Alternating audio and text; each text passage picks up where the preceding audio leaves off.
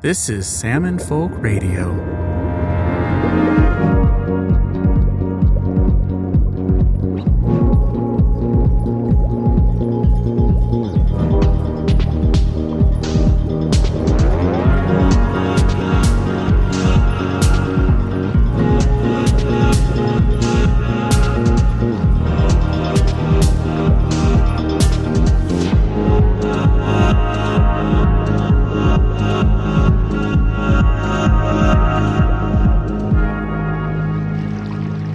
Welcome to episode 2, and as promised in the first episode with my interview with Chef Taylor, this one is going to be entering into the travelogue portion of this whole experience around learning about salmon farming and all the different ramifications that come with it internationally and how it connects all of us. And I want to start by telling the story of how I ended up getting drawn into this world, because believe me, it was not ever on my plate, no pun intended, to get drawn into this world of salmon farming and learning about indigenous cultures and wild salmon extinction levels, etc.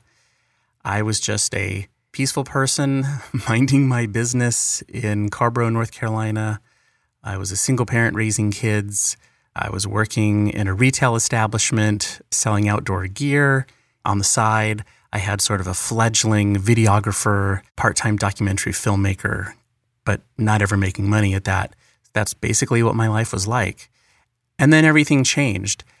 And here's the thing. If I just start telling this story, just continuing what I'm doing right now, it'll take me 2 hours just to get out how I got to the starting point. So I realized what I really wanted was, I was like, man, if I could just sit down with someone and have them interview me, they could help me narrow down and really get it concise. Like, okay, just get to the meat of the matter, Charlie. So then I realized, hey, somebody did that already. So I'm going to go ahead and jump right into that with no more introduction. And sure, you have questions right now, but I think this next interview will help solve all the questions as it goes on. And basically, I'm using this interview as a way to sort of introduce all the main reasons that I was drawn to travel to British Columbia. I will just give one bit of preface, which is the interview is with Adam Olson.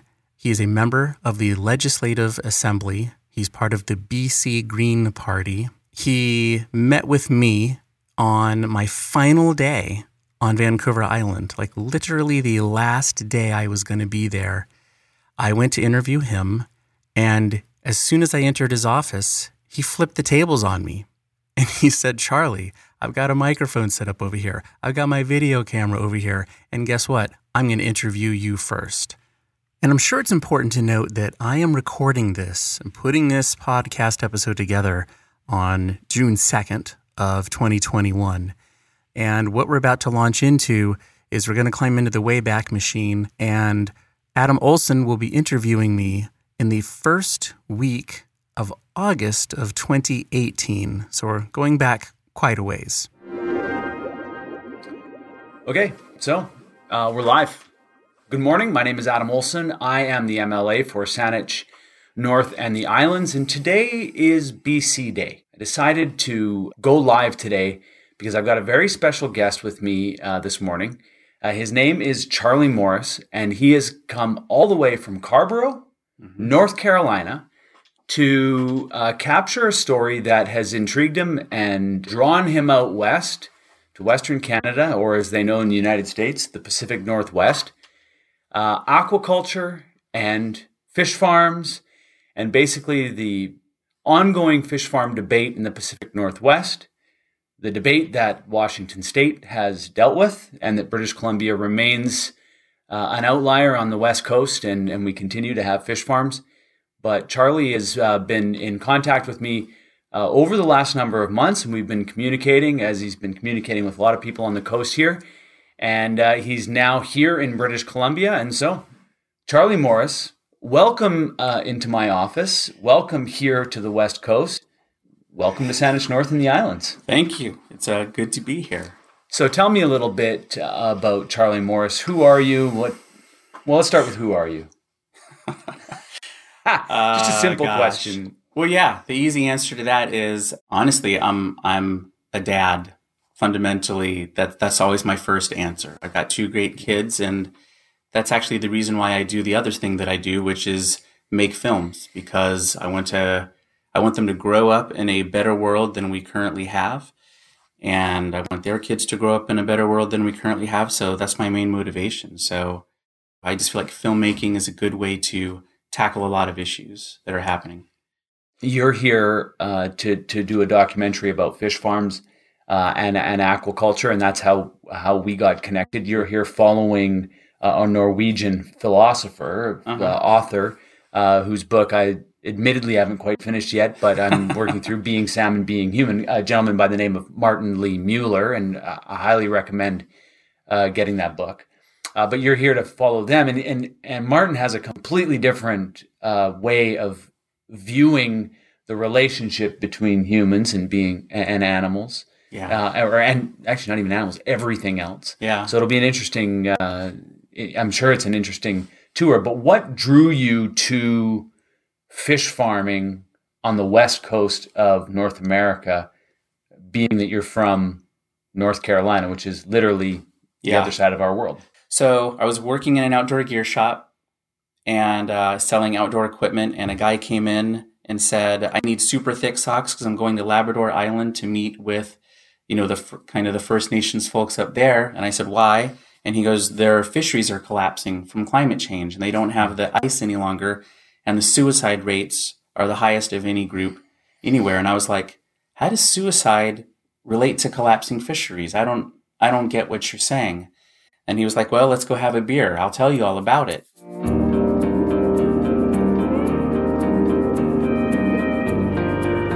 So we're going to take a short break from the interview with Adam and go back to February 2017, which is when I first met Eric McDuffie in that sock aisle at the outdoor gear shop.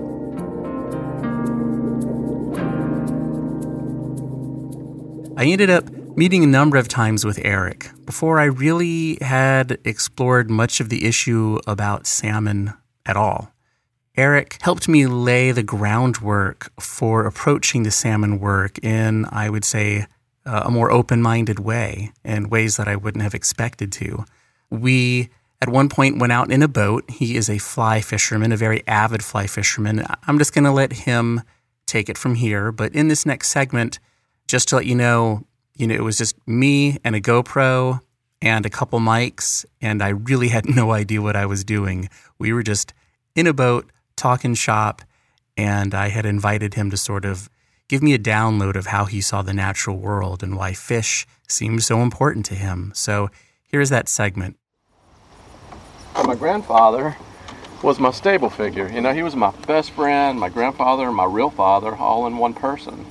And so it was on these waters that he taught me the values of life, how to live, how to think about life, how to look at the beauty of nature and the connections that we have.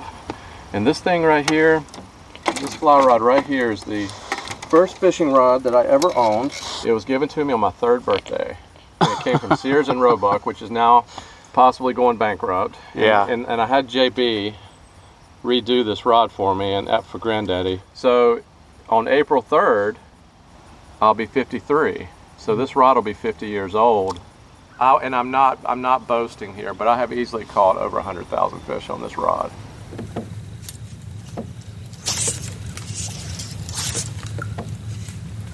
There's so many lessons to be learned out here with fly fishing, just like anything, hiking, photography, but nature has something more to give than I think activities indoors do. And that's what you're hearing. These birds, the trees. I mean, we're on a perfect day today and there's no wind blowing.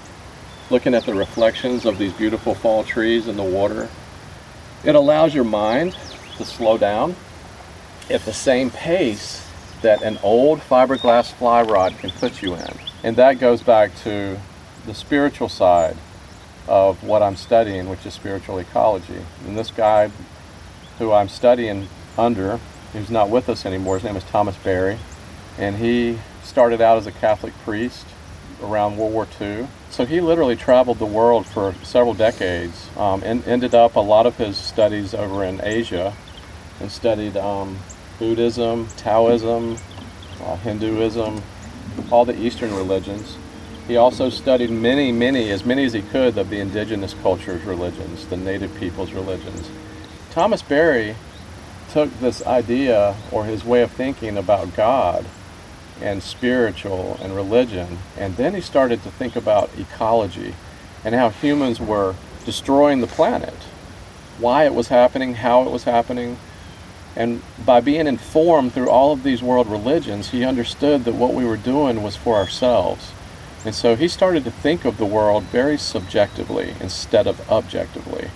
His thought was, if we can see the world as a communion of subjects and not a collection of objects, we would be in such a different place in this world. So I want to become part of this new story of Thomas Berry. I want to take these philosophical thought processes and turn it into a practice.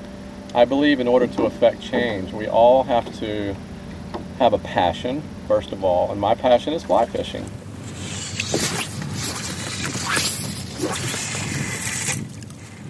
So if I'm going to get to know this stuff, look at how I'm connecting to it. I've got a fly rod in my hand with a fly on the water, fly line, a fly sitting there that's all connected to this place. If an insect falls off of that tree and falls in the water and I see a fish go after it, well, wait a minute, I want to catch that fish. I'm going to go over here and throw it under this tree branch and hope that it hits it. And boom, I've got it. And now I'm going to pull it in. And I'm going to hold this fish in my hand, and I'm going to say thank you for the time that you and I got to connect. I know you didn't like the way we connected, but I promise I'm going to take care of you, and I want to see you up close. I want to see the beauty of who you are, so that when I need to understand you better, I know how to understand you better. And now I'm going to release you and say goodbye, and know that you and me are now part of each other. And that is where the connection comes. Because you don't forget those fish, You don't forget those fish. Yeah. That's where the depth of connection comes in, where communion of subjects. And that's my small way of trying to find a way to contribute back to the world by teaching people the importance of this connection. That is the experiential knowledge that these kids need today, so that they can grow up as adults and become informed of what the beauty really is. And that's the beauty we have to take care of, because that is the beauty that's taking care of us. And then that becomes a mutually enhancing way of knowing.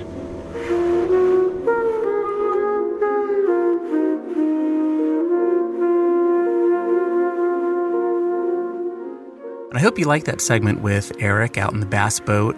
It's definitely fun for me to reflect on how much conversations with him change my perspective about things. And now we're going to go jump right back into the interview with Adam Olson. And so we talked, and I was the guy before that meeting where, to me, to be blunt, a fish was a fish. What is a fish? Why does a fish have value? I never thought about it. And I'm embarrassed to admit that, but fish were just fish to me at that point.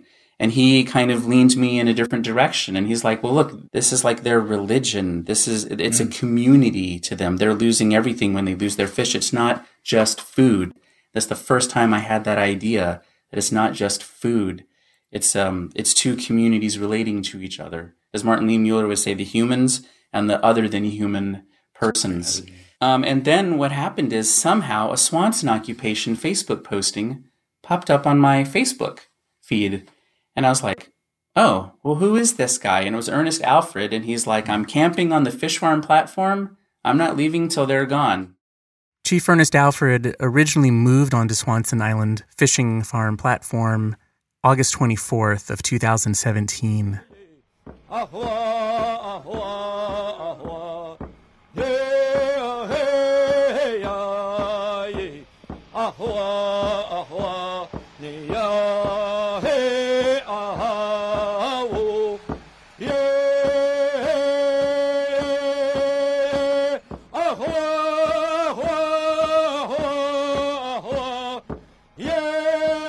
This clip is from the Swanson Occupation's Facebook page, which is where I first saw the videos.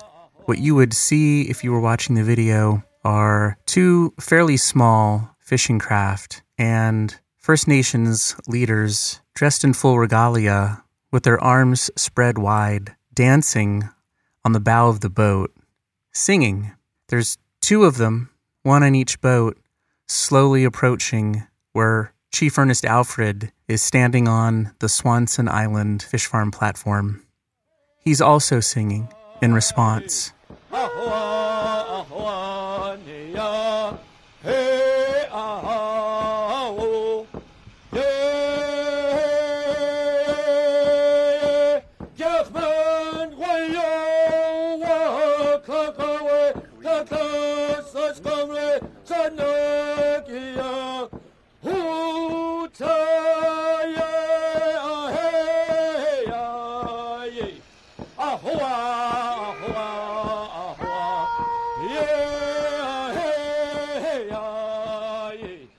The chiefs are there to show their support for the Swanson Island occupation that Chief Ernest Alfred and I think one or two others have undertaken. Ernest Alfred ends up, again, with the help of others, they just basically build a small little like plastic sheet and wood frame structure on this fishing farm platform, just right out there in the open water.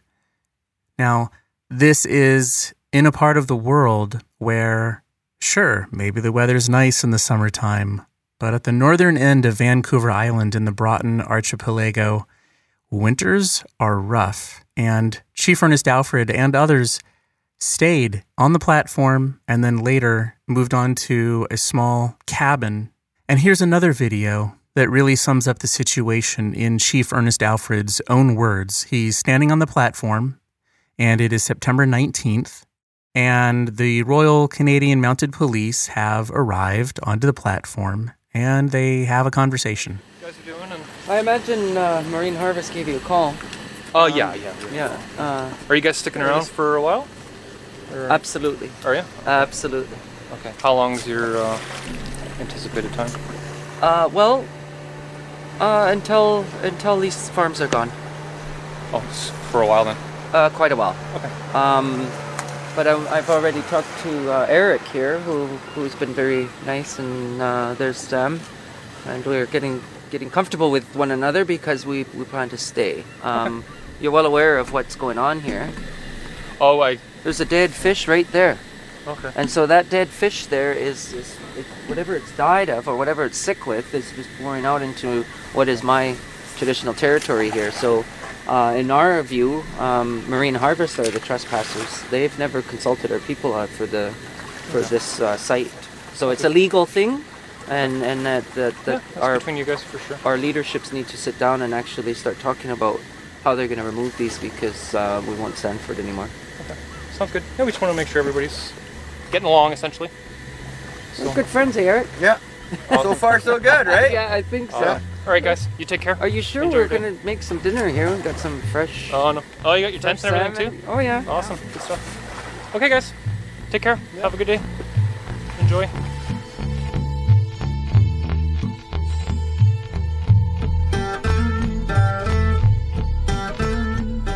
There are so few people who are willing to move onto a fish farm platform that belongs to a Norwegian billion-dollar company and say, I'm not leaving until you guys do. I just thought, this is something. This is something wild. This is different, and this is the way it should be done. People need that kind of conviction. And so I was just immediately immersed in this other world that I had no idea about. I didn't even know where Vancouver Island was. I wanted to help their movement because they were putting out a lot of video content. And at that time, I was thinking like a documentary filmmaker.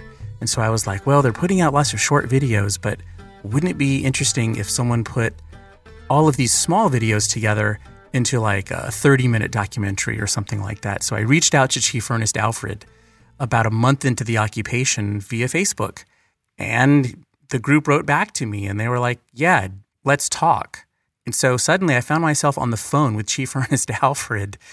And it was just, again, it was so mind-blowing for me just to talk to this person who was so brave and outspoken and unflinchingly committed.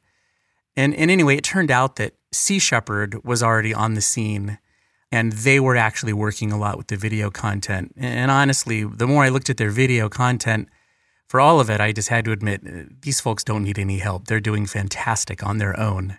Even though I wasn't going to be able to help them with their documentary stuff, I thought after a while, okay, but I have to go meet with these people and make a documentary. I need to see this firsthand. And so Chief Ernest Alfred agreed to meet with me. He said I could come out to Swanson Island and he would sit down and give me some time. And so I was thrilled. And again, that was a big part of the reason why I went there. So anyway, okay, back to the interview with Adam. That was the original inspiration, was Ernest Alfred. He was a firebrand. I mean, still is a firebrand. And I just started watching everything that he was putting out. And I messaged him and I said, I'm a documentary filmmaker. You're way too far away. But if you shoot video, maybe I can help package it and put it into something. That never materialized, but we talked on the phone. And he was super nice. And this is probably 2.5 months or so after he started. And then, of course, later he got moved onto the island. But then through him, I learned about Alexandra Morton. Alexandra Morton is a name you will see a lot on the Facebook page for Swanson Occupation. And so I started researching her, and I was like, wow, this is like the person that's providing all the science that's backing all of this up. And one of the first videos I saw from Alexandra Morton was called Racing a Virus, a short documentary that she'd put together highlighting some of the science that she'd been uncovering. And with her permission, I'm going to play a few selected clips from this short documentary. Take a listen. We are racing a virus, and the government gave it a head start. Salmon farming came to Canada from Norway in 1986. Now, 30 years later, over 100 Atlantic salmon farms are sited on the coast of British Columbia, and we find our wild salmon are in collapse. The inherent problem with crowding millions of animals into feedlots is that diseases flourish. Since only nets separate millions of farmed Atlantic salmon from wild salmon, diseases are flowing freely into the wild salmon migration routes. This is a story of one of the biggest industry cover-ups of our time, with a virus at the heart of it. My name is Alexandra Morton. I have published 26 scientific papers on the impact of salmon farming in BC, and this is when I began testing for Piscine Reovirus. I co-published the first scientific paper on this virus in BC, presenting the evidence that it was from Norway, and Norwegian scientists agreed. Other government scientists and the Norwegian salmon farming giant Marine Harvest disagreed. This is how Piscine Reovirus was never classified as a disease agent in Canada, despite the classic symptoms of HSMI in BC farm salmon. Canadian law prohibits transfer of fish infected with a disease agent into the ocean. Therefore, to legally farm salmon in BC, Piscine Reovirus would have to be classified as harmless, which is exactly what the government industry papers tried to do. I sued the Minister of Fisheries for not screening for Piscine Reovirus and won. However, Minister of Fisheries Dominique LeBlanc refuses to comply with this court order, so I sued him again. This time, the industry teamed up with LeBlanc in court to fight the law, revealing that they would be severely impacted because the majority of their fish are infected with Piscine Reovirus. As this court case grinds into its 5th year, infected farm salmon continue to pour into BC salmon farms. In 2017, I published that wild salmon exposed to salmon farms are far more infected than salmon distant from salmon farms. Of greatest concern, wild salmon infected with Piscine Reovirus appear to be too weak to swim upriver to spawn. Here in BC, First Nations have been occupying salmon farms for 6 months, demanding they be removed. With the clock ticking towards extinction of BC wild salmon, we're racing a virus, and the government gave it the head start. This is the last stand for wild salmon. Now you know why. And just for clarity, Marine Harvest is the Norwegian company that operates a lot of different salmon farms in the area where Alexandra Morton lives. They have since changed their names since this original documentary that she made to Maui. And just for some perspective, the platform that Ernest Alfred moved onto from the clip I played earlier where he was talking to the RCMP, Royal Canadian Mounted Police, that fish farm platform was owned by Marine Harvest. So Ernest Alfred and Alexandra Morton, they literally live in the same neighborhood. It's just a short ferry ride from where Alexandra Morton lives to where Ernest Alfred lives. And I strongly encourage you to go check out the full video. I'll have a link in the description for this podcast, but if you're feeling like you just want to get straight to it, just Google Racing a Virus and the word Morton, which is Alexandra's last name, and it'll take you straight to the video. So they really have this movement that has both sides equally. You know, they have the science-y, environmental-specific perspective, and then there's this amazing other side with the indigenous connections and people who literally understand how to respect the land and the water and the creatures. So I thought, wow, this is just so different than anything I've seen before. And so Alexandra was more loosely agreeable. She was like, look, I'm really busy.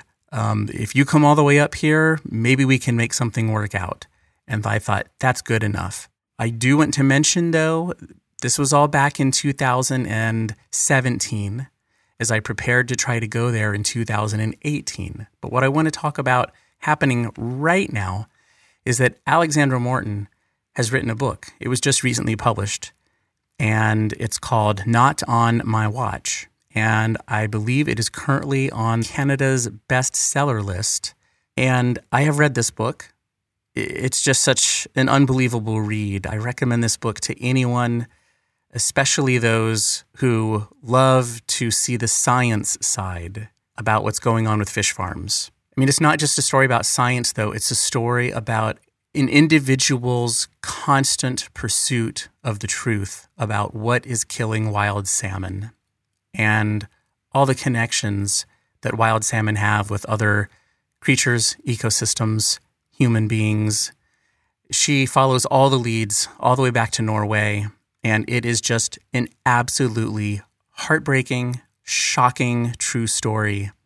Anyway, back to the rest of the interview with Adam. I eventually found my way to you. And so I was just like, man, I have to make it to Vancouver Island. The idea really grabbed a hold of me more than I grabbed a hold of it. I just realized then maybe if I bring my camera as I'm discovering what this fuller story is, maybe it might interest other people. Because I definitely feel like if the masses don't get involved with this kind of information about what's happening to wild salmon and what's happening to indigenous peoples, then to be blunt, well, I won't use the words I was just thinking, but we're in trouble. We're in even worse trouble than we are. These populations cannot continue to be treated the way they've been treated.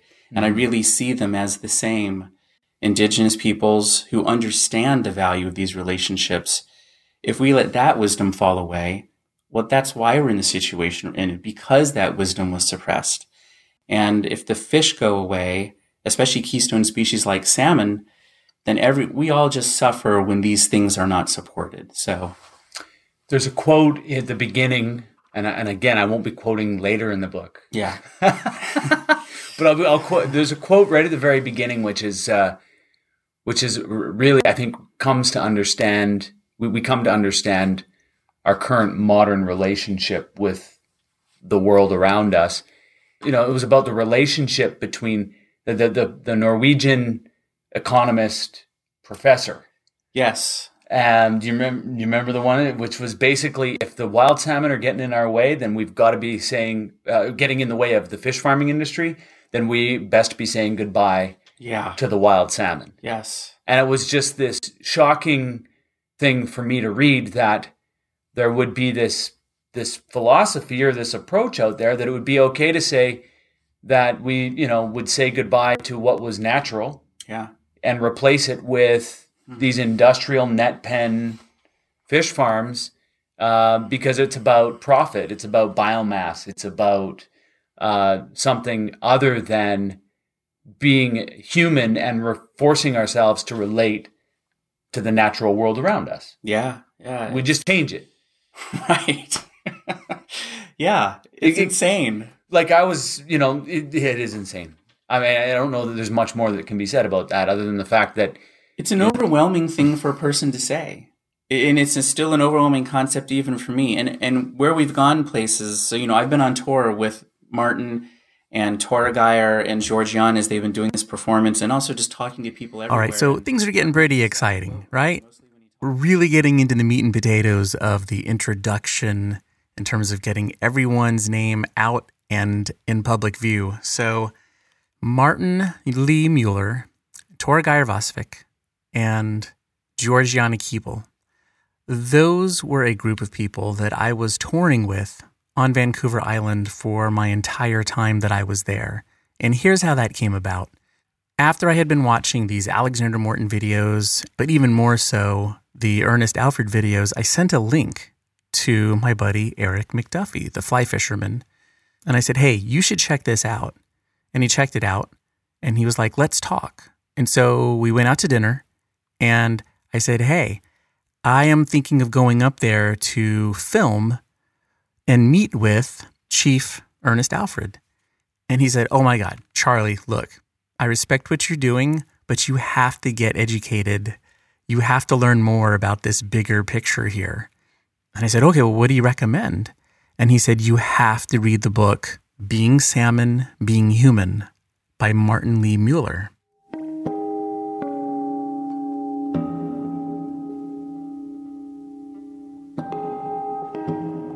And so I bought the book that night, and I read the book as soon as it arrived. I just raced through it. I highlighted probably 70% of this book.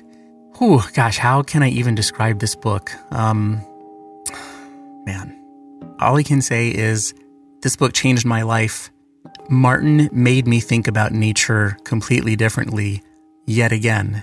And a lot of what he's saying felt like the reality that Ernest Alfred and other people in that part of the world were actively living. But again, something I didn't know how to connect with. Part of what Martin does in his book is he writes part of the story from the perspective of a salmon, a wild salmon. And then he also throws in lots of great science and philosophy. Strangely enough, he also talks a lot about Thomas Berry, which is how it connects back to Eric McDuffie. Eric used this book a lot as he worked on his dissertation. I reached out to Martin Lee Mueller's publisher, and I said, I really want to talk to this author. And they said, okay, we'll hook this up. And so I got an email from Martin, and he's kind of like, hey, what's up? And I said, look, you're going to think I'm crazy, but here's what I'm working on, and I think I'm going to make a documentary, and I really want to meet with you somehow and have you be a part of this documentary. And he wrote back and said, you do sound kind of crazy, but I'm willing to talk to you. Let's set up a Skype meeting and see what unfolds. So he was living in Oslo, Norway at the time. Luckily for me, he was a fluent English speaker. And so we hit it off. Everything went great. And so here's what happened in the meantime. I was talking to Martin. I didn't know how I would make it to Norway, but I was full steam ahead to go to Vancouver Island in May of 2018 to meet with Ernest Alfred and Alexandra Morton. What happened is that on Mother's Day of May 2018, I think 2 days before I was supposed to get on the plane, after I had done a GoFundMe fundraiser and raised $2,500 to, you know, rent cameras, buy stuff I needed, get my airfare covered, handle my rental car. After I had done all that, my mom got pulmonary embolisms and was rushed to the hospital. And I decided to cancel my trip until she was totally in the clear. When I tried to reschedule to go back, everything with the Swanson occupation had changed. It changed enough that the interview, as we had been discussing it, was no longer feasible. So I really felt like, I don't know how this will work anymore. Then what happened is I was talking to Martin, and he said, okay, so you love the book. And I was like, yes, I love the book. And he said, well, you'll really like the performance based on the book. When Grandmother Tiktaalik first dragged her fishy body out of the water and onto the land. So it turned out that Martin Lee Mueller, the author, and a Norwegian storyteller also from Oslo, named Georgiana Keeble, and another storyteller, also based in Norway, Tiril Bryn, and a famous yoik voice artist, Torgeir Vassvik, who is also an indigenous Sami and living in Oslo, Norway as well. They all got together and developed a script for a live stage performance called Being Salmon, Being Human, based on the book. And we too have the ocean in our blood. And it just so happened, as Martin told me, that they were planning a tour for 7 to 8 days on Vancouver Island. And then, as it turned out, I was invited to go with them, where I would travel around sort of as an embedded photojournalist or documentary filmmaker or all of the above. Basically, I would be traveling with them, trying to capture the story about what they were doing and hoping to meet with indigenous folks and other scientists and activists along the way. As they did this performance, I hoped people will come out to see the show and I'll get to meet with interesting people. And so anyway, that is how, in August of 2018, once my mother had recovered from her pulmonary embolisms, I was finally able to make my way to Vancouver Island, roughly 1 year after Ernest Alfred began his occupation of Swanson Island. And if you haven't heard it enough already, and now back to the interview with Adam Olson. Martin uses that quote mostly when he talks to people. He leads sort of with that.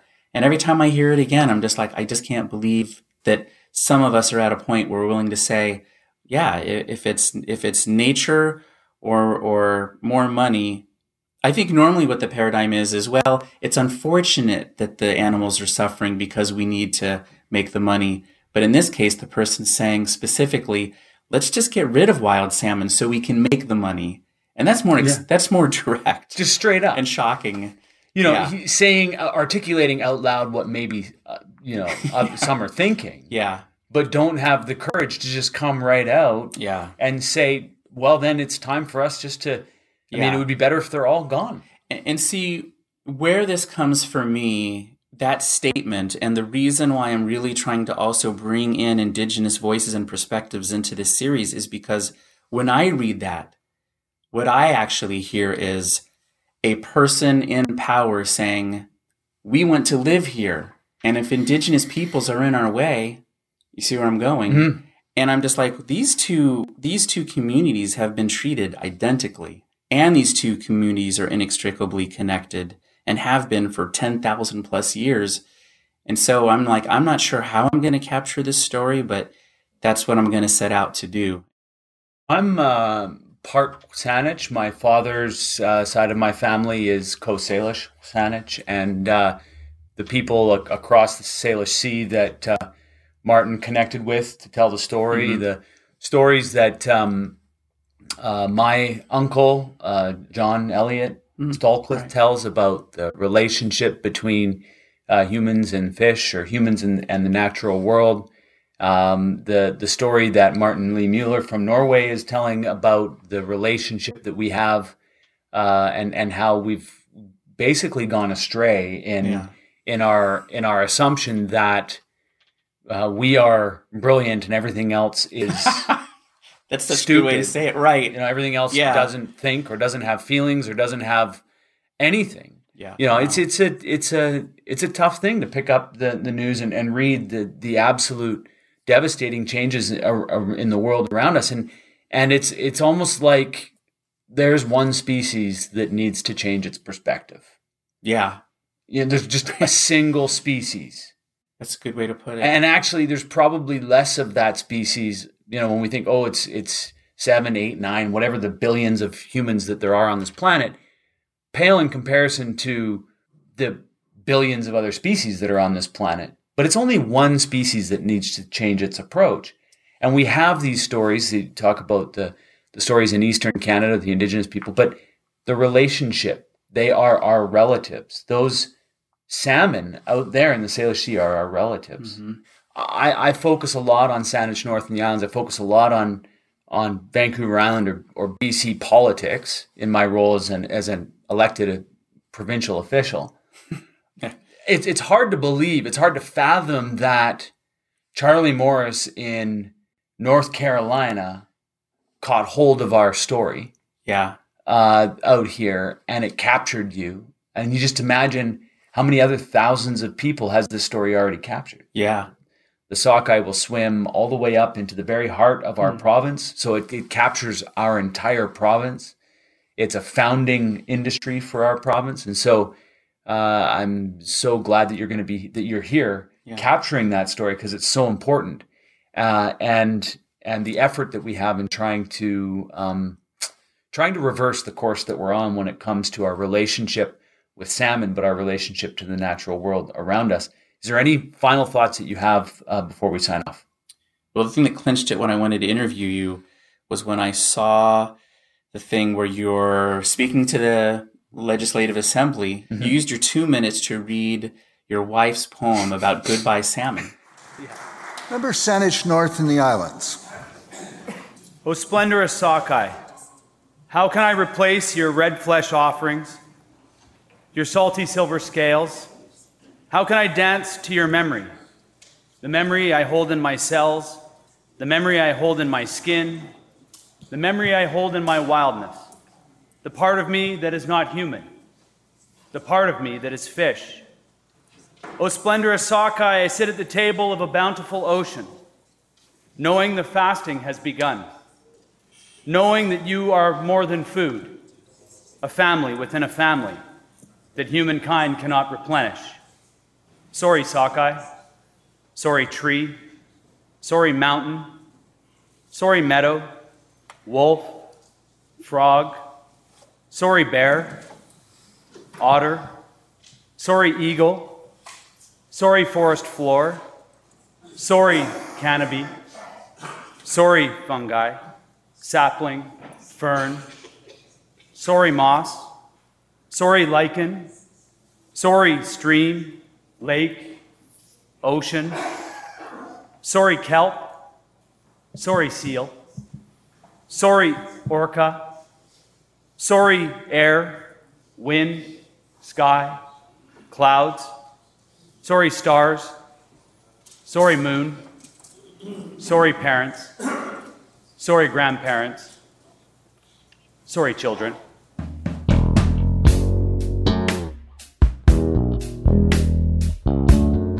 This is a person who's using their speaking time to talk about salmon in poetry form. But we need people who are willing to go out on the edge like that. And I think what politics forces a person into is to be positionless. Mm. And that's a big problem, because everyone wants to get reelected. And we need more people to take a position to say, sometimes I have to behave in ways I might not like, but here at least is my position. Mm. And so that's why I wanted to come meet you.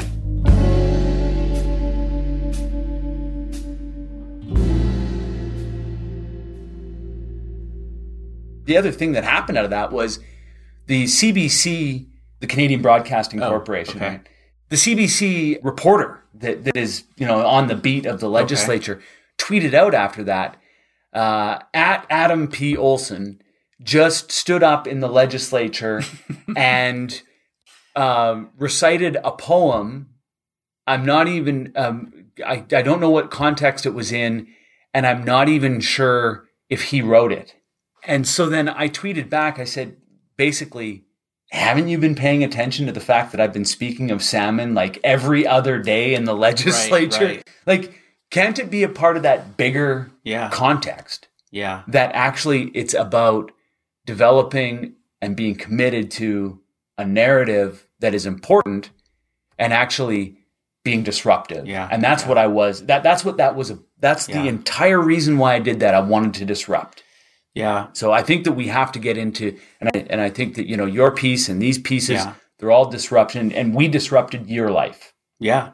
Yeah. BC reached out and disrupted Charlie Morris's life, and now you're here. Yeah. And we're thankful for it.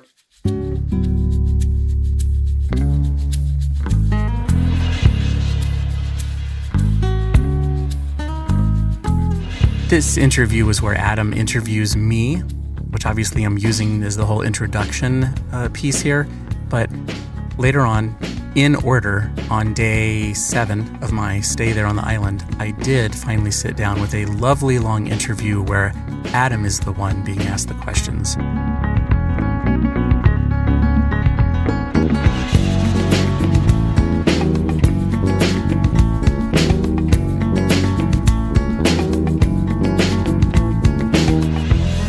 Well, it appears we've arrived here together at the end of episode 2. I hope you stay with the story. Next up, I land on Vancouver Island for day 1 of the big trip. Thanks to Jay Siebold for doing the sound engineering and design. I also want to thank Torgeir Vassvik, and you can learn more about Torgeir at vassvik.com. That's vassvik.com. I also want to thank the co-executive producers who helped cover the costs for this episode, and they are Tiala Spitzbarth, Carolyn Wiamantri, Chandra Souza, Rhianne Ernest, and John Taylor. And if you'd like to help keep this show going, you too can have your name included in the credits. Any amount donated gets your name put right up on the big board. Just drop by my GoFundMe campaign. Let's keep those wild salmon swimming at salmonfolk.com. You can also offer ongoing support by clicking on the Patreon link there. And the 2 books mentioned in this episode are under the books link on my website.